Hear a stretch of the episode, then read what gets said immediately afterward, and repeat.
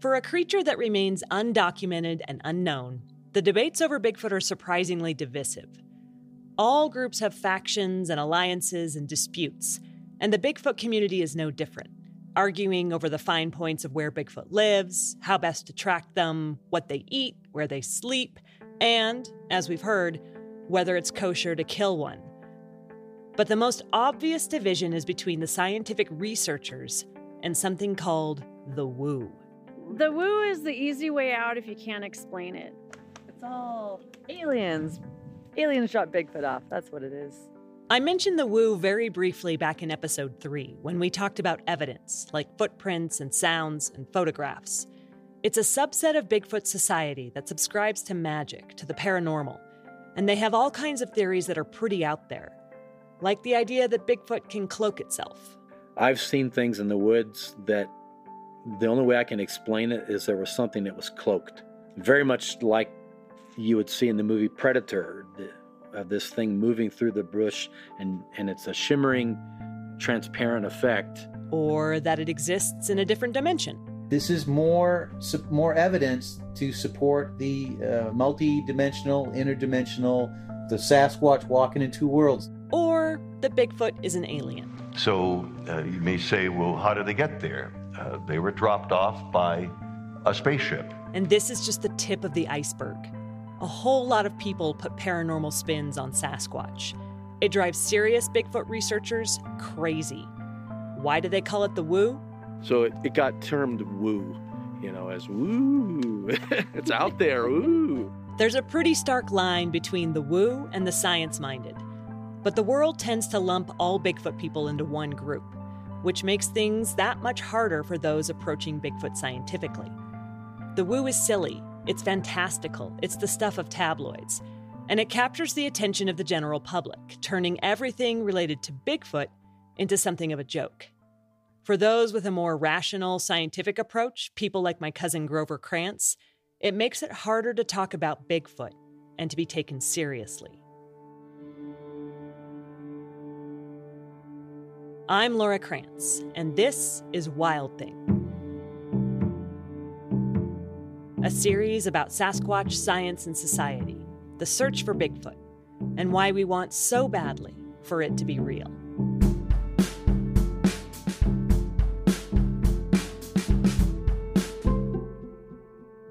Grover considered Sasquatch a flesh and blood creature, one beholden to the laws of physics and nature. He'd go to conferences or appear on a call in show, trying to make a rational case for Bigfoot's existence, and then get cornered by people convinced of supernatural Sasquatch. Well, one guy said they're made of titanium, and um, another guy says they come in and out of space warps, all sorts of weird stuff, so that the public looks at him and says, hey, this guy's nuts. Mm-hmm. And the mm-hmm. scientists look at him and say, I know he's nuts. So it makes the whole field look silly, and um, the scientists and the serious researchers tend to back off.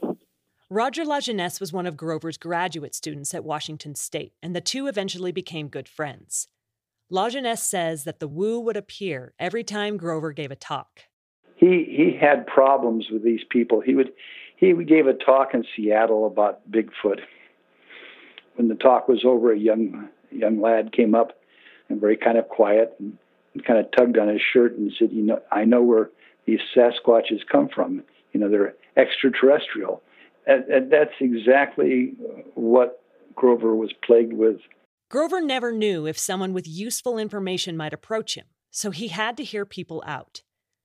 Lajeunesse himself got a taste of this. After leaving Washington State, he went on to teach anthropology at Fresno State in California. And although skeptical about Bigfoot, he thought it would be fun to do a short course on the evidence. The number of people who crawled out the woodwork on that were staggering. And I got single space letters from people. I got telephone calls. I just sat there and listened. I thought, you know, this is transcendental lunacy.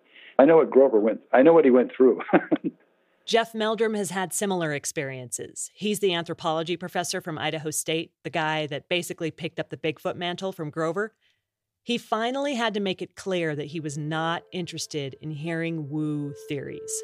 The first time I really said it in public, the analogy I, I used was I said, Look, the train has left the station and there's a fork in the track and if you want to be on the train whose destination is the scientific acknowledgement and documentation of this creature, then then you need to be on this train. But if you want to pursue paranormal Bigfoot, well, Don't expect the scientific community to, to acknowledge that kind of data.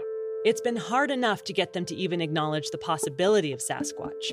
More often than not, there's a strong negative reaction to any serious inquiry into Bigfoot. Grover definitely felt it firsthand and described the experience during a radio interview. Well, basically, um, it makes you um, look bad in the eyes of your peers and your superiors. If you support an uh, unusual, um, out of the mainstream um, theory, then uh, you don't get uh, promotions, you don't get pay raises, and um, you don't get uh, financial support and recognition for a lot of things. His fourth wife, Diane Horton, remembers the effect his Sasquatch work had on his career. People told him that he, as long as he held those beliefs, he wasn't going to go far academically. Many of his colleagues in Washington State's anthropology department found him to be an embarrassment. Later on, he'd say a lot of them, like in his department, were afraid to lose their credibility in other areas. They were just scared. They tried to prevent his promotion to full professor. He eventually got it, but it was very touch and go and required the chair of the department, a personal friend, to pull rank. A couple decades later, Jeff Meldrum had a similar experience. I was fully aware of the ridicule and the grief that had been heaped upon Grover.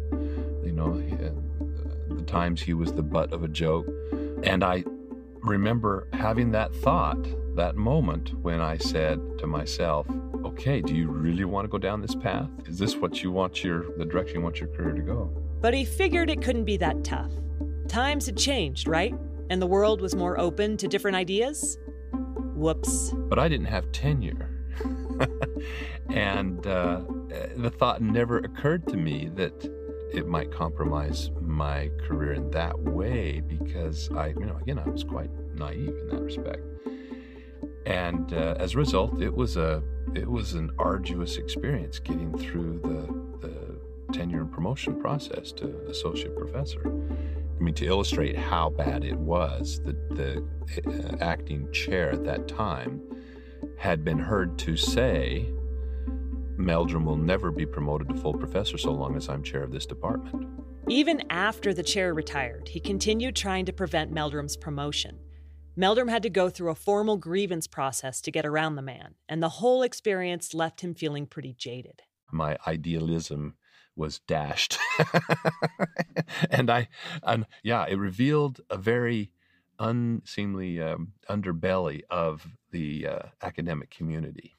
You know that ivory tower is is rather uh, oftentimes very tarnished. The ideals of objective scientific, just the pure quest for knowledge, is is anything but. Maybe he's idealizing this quest for knowledge. I mean, the ivory tower has always had something of a tarnished facade, and is often a pretty petty place. But I'm not sure I understand why the Bigfoot question causes such a kerfuffle. What people like Meldrum and Grover and the others are doing doesn't seem that insane, especially since they're trying to apply the scientific method. But because of the woo, it's hard to be taken seriously. Grover pointed this out in a lecture he gave 30 some odd years ago. Very few scientists have been willing even to look at or listen to the information that is available. Mostly this is because they fear for their scientific reputations if it became known that they were interested in such things. Small wonder then that those with a professional reputation to protect don't always want to be open about their interest in Bigfoot.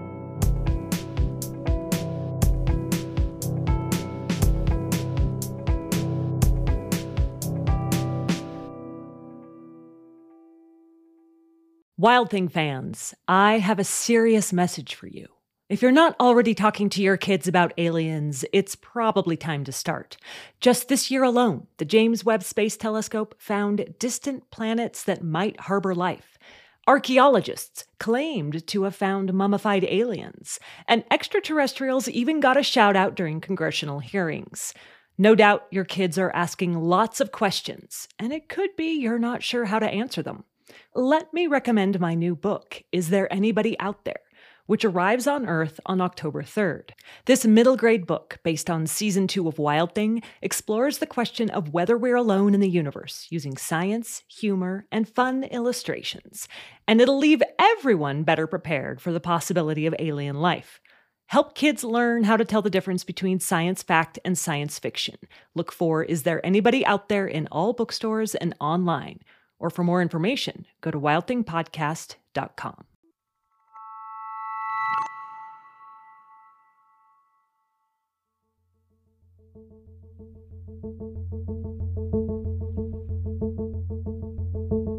Early on a gray, wintry morning, I make the drive out to a quiet suburban neighborhood to meet an anonymous source.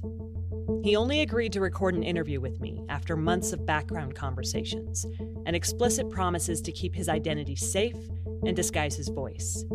Because this is a man who worries that if people knew about his Bigfoot interest, it could jeopardize his job. No way. I was in a I was in a profession where um, it could have been detrimental to uh, express an interest in the legitimacy of this phenomenon. We sit down in the basement of his split level home. I would have preferred an abandoned parking garage in the dead of night, but what can you do? His name is obviously off limits, so we'll call him Deepfoot. Deepfoot works for a government science agency. You know, I still have a, uh, a position where um, credibility on scientific issues is important, and um, I work in a field where uh, there is considerable political efforts to undermine the, the acceptance of the scientific conclusions. And how do you think the most vocal critics of government and science would react if they knew that somewhere in the depths of this top research institution, someone was seriously involved in the search for Sasquatch, no matter how scientific his approach? With the usual vitriol, a barrage of insulting tweets, news anchors and talking heads ripping into him, an excuse to cast doubt on any and all research from his agency, and, of course, a reason to slash funding. Deepfoot has imagined all these potential scenarios and would really prefer to avoid them. Well, I think we all have, you know, there there are uh, we all have things that intrigue us that we don't uh, go around and talk to other people about because of what we anticipate the response to be. So he explores his interests alone to protect himself and his colleagues. He's not 100% certain that Bigfoot's out there. He just thinks it's a question worth exploring. He keeps an eye open for tracks and other signs when he's out hunting, and Deepfoot prefers to research the topic independently rather than join some sort of Sasquatch society. While he's kind of an extreme example of the closeted Bigfooter, I can understand where he's coming from.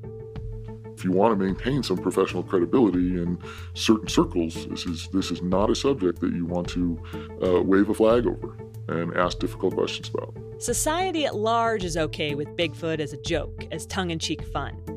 But actually searching for Sasquatch, that could ruin your career. One other point Deepfoot worries that this antagonism toward Bigfoot could indicate a much bigger problem. It's a deeply unsettling possibility that science has a blind spot big enough to hold and hide the greatest ape that ever lived. Um, a blind spot that only a small segment of the population is aware of and hopes to expose?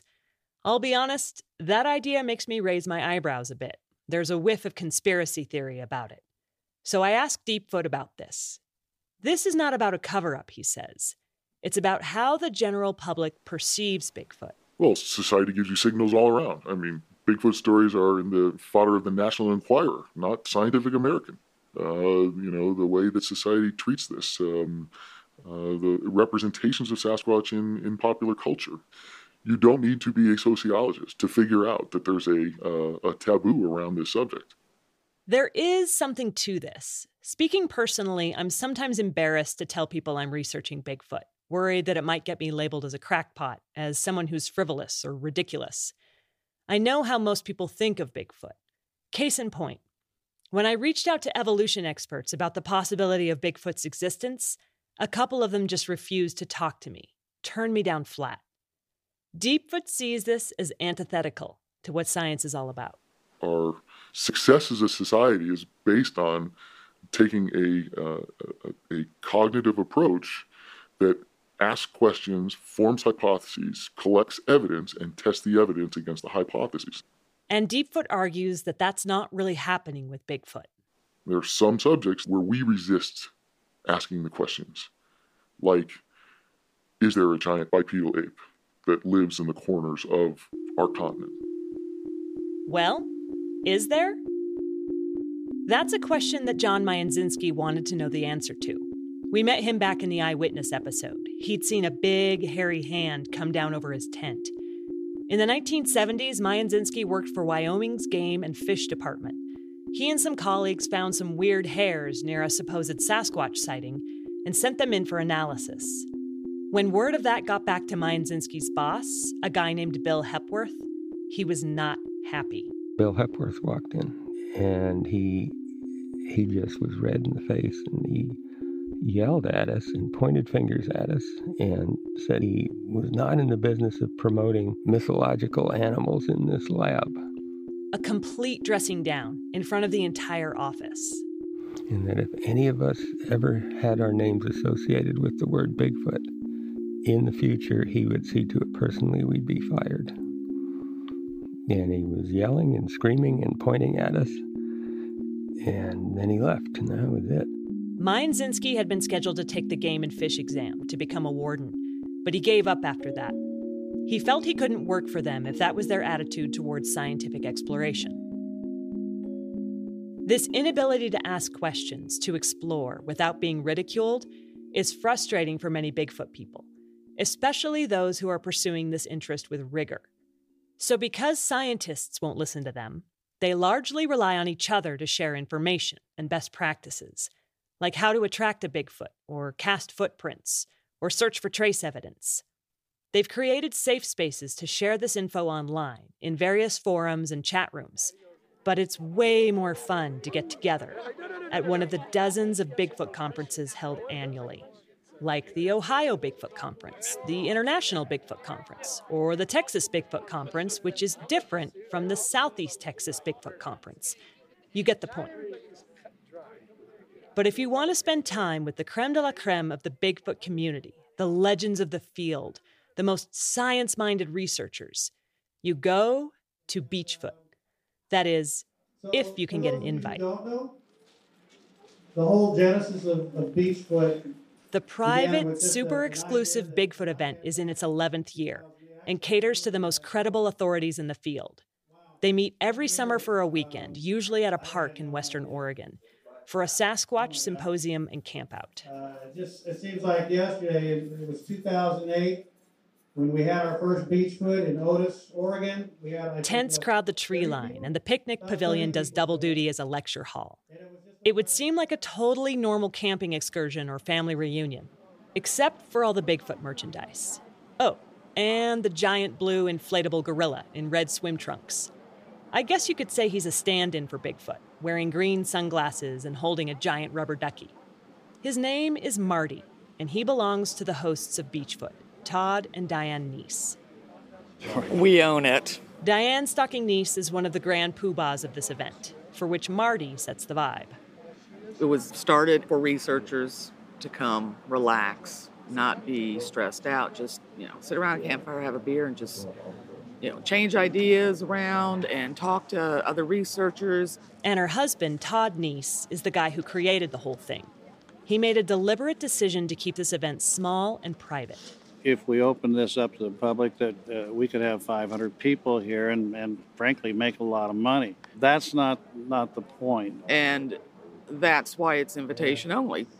It's not for the general public to come in. And it's definitely not for the woo. Our reputation is is important to us and people know that we're very serious about this and we're very grounded in in biology and, and a science scientific approach to this so we have to be careful who we associate with we do scientific research it's flesh and blood so we're not going to have woos here. We're not going to, you know, no, it's not going to happen.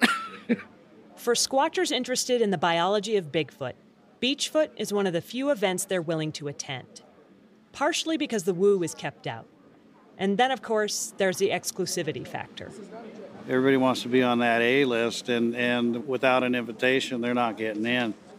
We start out in 2008 with about 30 people, and we try to keep it below 100, and, and it's, it's tough. But if we did not keep the numbers low, I can almost assure you that all, all these big name researchers probably wouldn't come. So we keep it small, private, uh, exclusive, and, and I think that's a big part of the draw.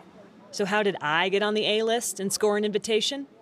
I totally name dropped Cousin Grover, a Bigfoot researcher that this group holds in high regard and speaks of in almost reverent tones. I actually had the fortune of uh, knowing all four of the uh, what they call the four horsemen of Sasquatchery, I guess is what, how they say it. But uh, I knew Grover, uh, John Green, uh, René Dahinden. I, I, met all of them personally. Peter Byrne, who's with us today, and uh, the real pioneers in Bigfoot research. Those four guys, the four horsemen of Sasquatchery, pursued Bigfoot methodically and tried to change the taboo surrounding it.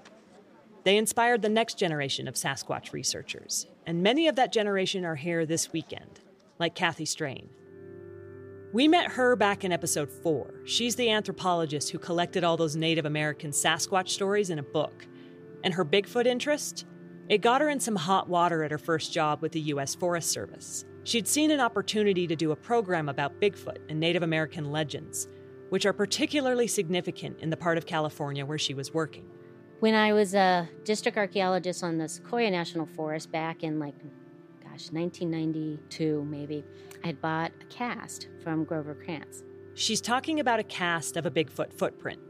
For educational purposes, because, you know, we have the hairy man pictographs right there. We're adjacent to the reservation, and I wanted to do a display um, on Bigfoot so that the people would know the history of what this area represents. And boy, did I get a stern put down from my district ranger at the time. And I, I was a little horrified. I was a new employee. And mind you, she wanted to do something about local tribal culture, not some sort of display proving Bigfoot's existence. He basically, well, I can't repeat what he said, but he basically said, No way, don't you ever approach anybody about this again. It's inappropriate. We're, we're not into advocating that they exist. She's not sure why her boss was so upset, but she knew she better keep her mouth shut about her interests. And she spent the next decade thinking she was pretty much alone in them. Then came the internet. So late one night, she went online and typed in the word Bigfoot just to see what was out there. And the first thing that came up was the Bigfoot uh, Field Researchers Organization, the BFRO. And I went, whoa, there's other people out here that believe in Bigfoot, and they even have an organization. And I sent in a note, and the next thing I know, I get a phone call from them, and they go, You're an anthropologist and you believe in Bigfoot? How would you like to join our organization? I went, Yeah, of course. Oh my God. For the first time, she had other people, scientists even, to talk to about her interests. Dr. Krantz was a member of that, and Dr. Meldrum. I remember getting a really nice email from Dr. Krantz going, you know, just you got to have tough skin to be doing this, and you know, just just so you know that there's a lot of people that won't take you seriously, and you may now not advance in your career because you're in this group, and and I really appreciated that that sage advice at that time, and and for many years until say I joined in 1998 and I didn't go like public until like 2003 when I finally felt like this is where I'm going to be the rest of my life. I like my job. I don't need to worry about advancing. She attended her first conference that year in 2003 and finally met all the people she'd only known in online chat rooms. And it was just monumental that I felt I'd come out of the, a closet and I was welcomed and the information I had was appreciated. And that's what sent me on my mission of I need to put it in a book. Her book is called Giants, Cannibals, and Monsters Bigfoot in Native Culture, and it cemented her as an expert in the community. While she's less worried about blowback now, it's places like Beachfoot with other Bigfoot people where she feels completely comfortable.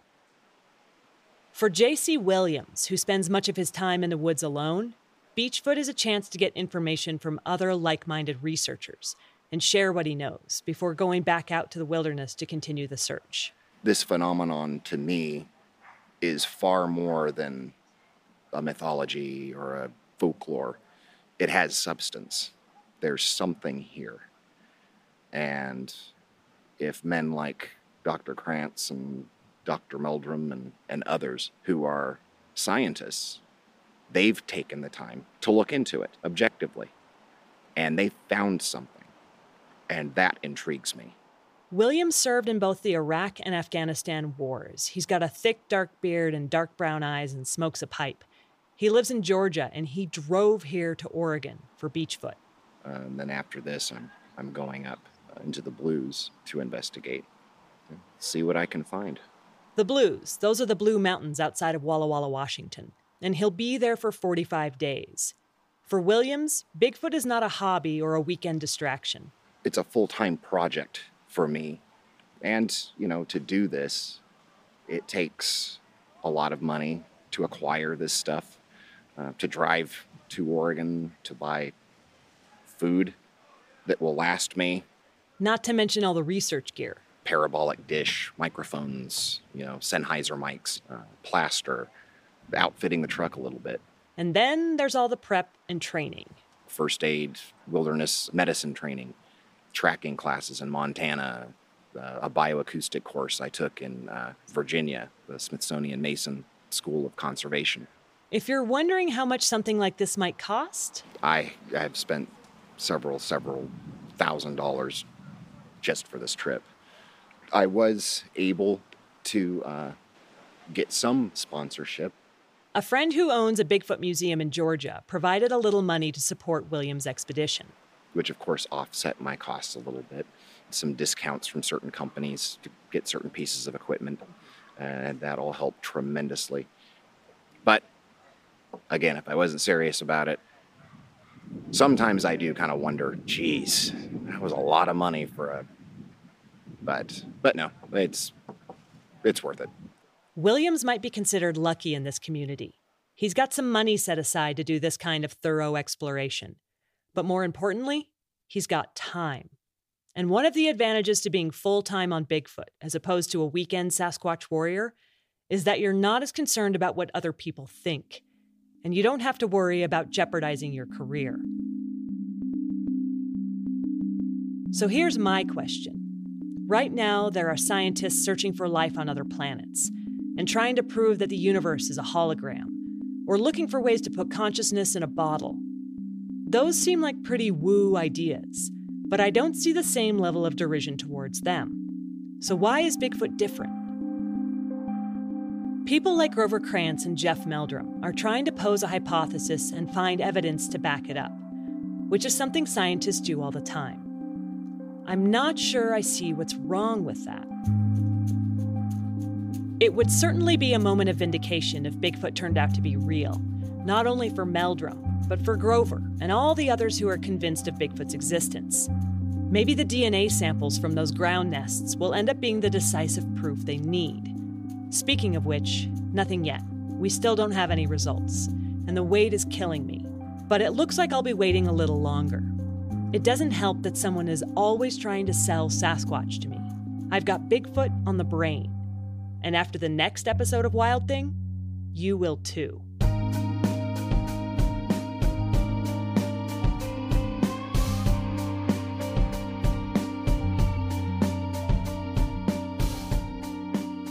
Later this week, you can hear a special bonus episode our extended interview with Peter Byrne, a 93 year old Bigfoot hunter and the last of the four horsemen of Sasquatchery.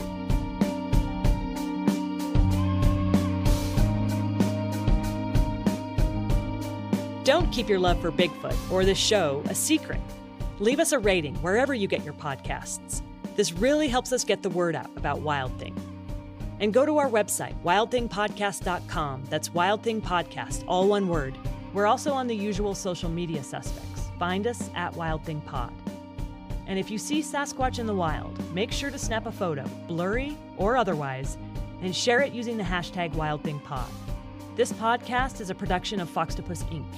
Wild Thing is created, reported, and produced by me, Laura Krantz, with help from Kelsey Ray. Elisa Barba is our editor. Scott Carney is our executive producer. Our music is composed by Ramteen Arablouei and mixed by Sanaz Meshkinpour.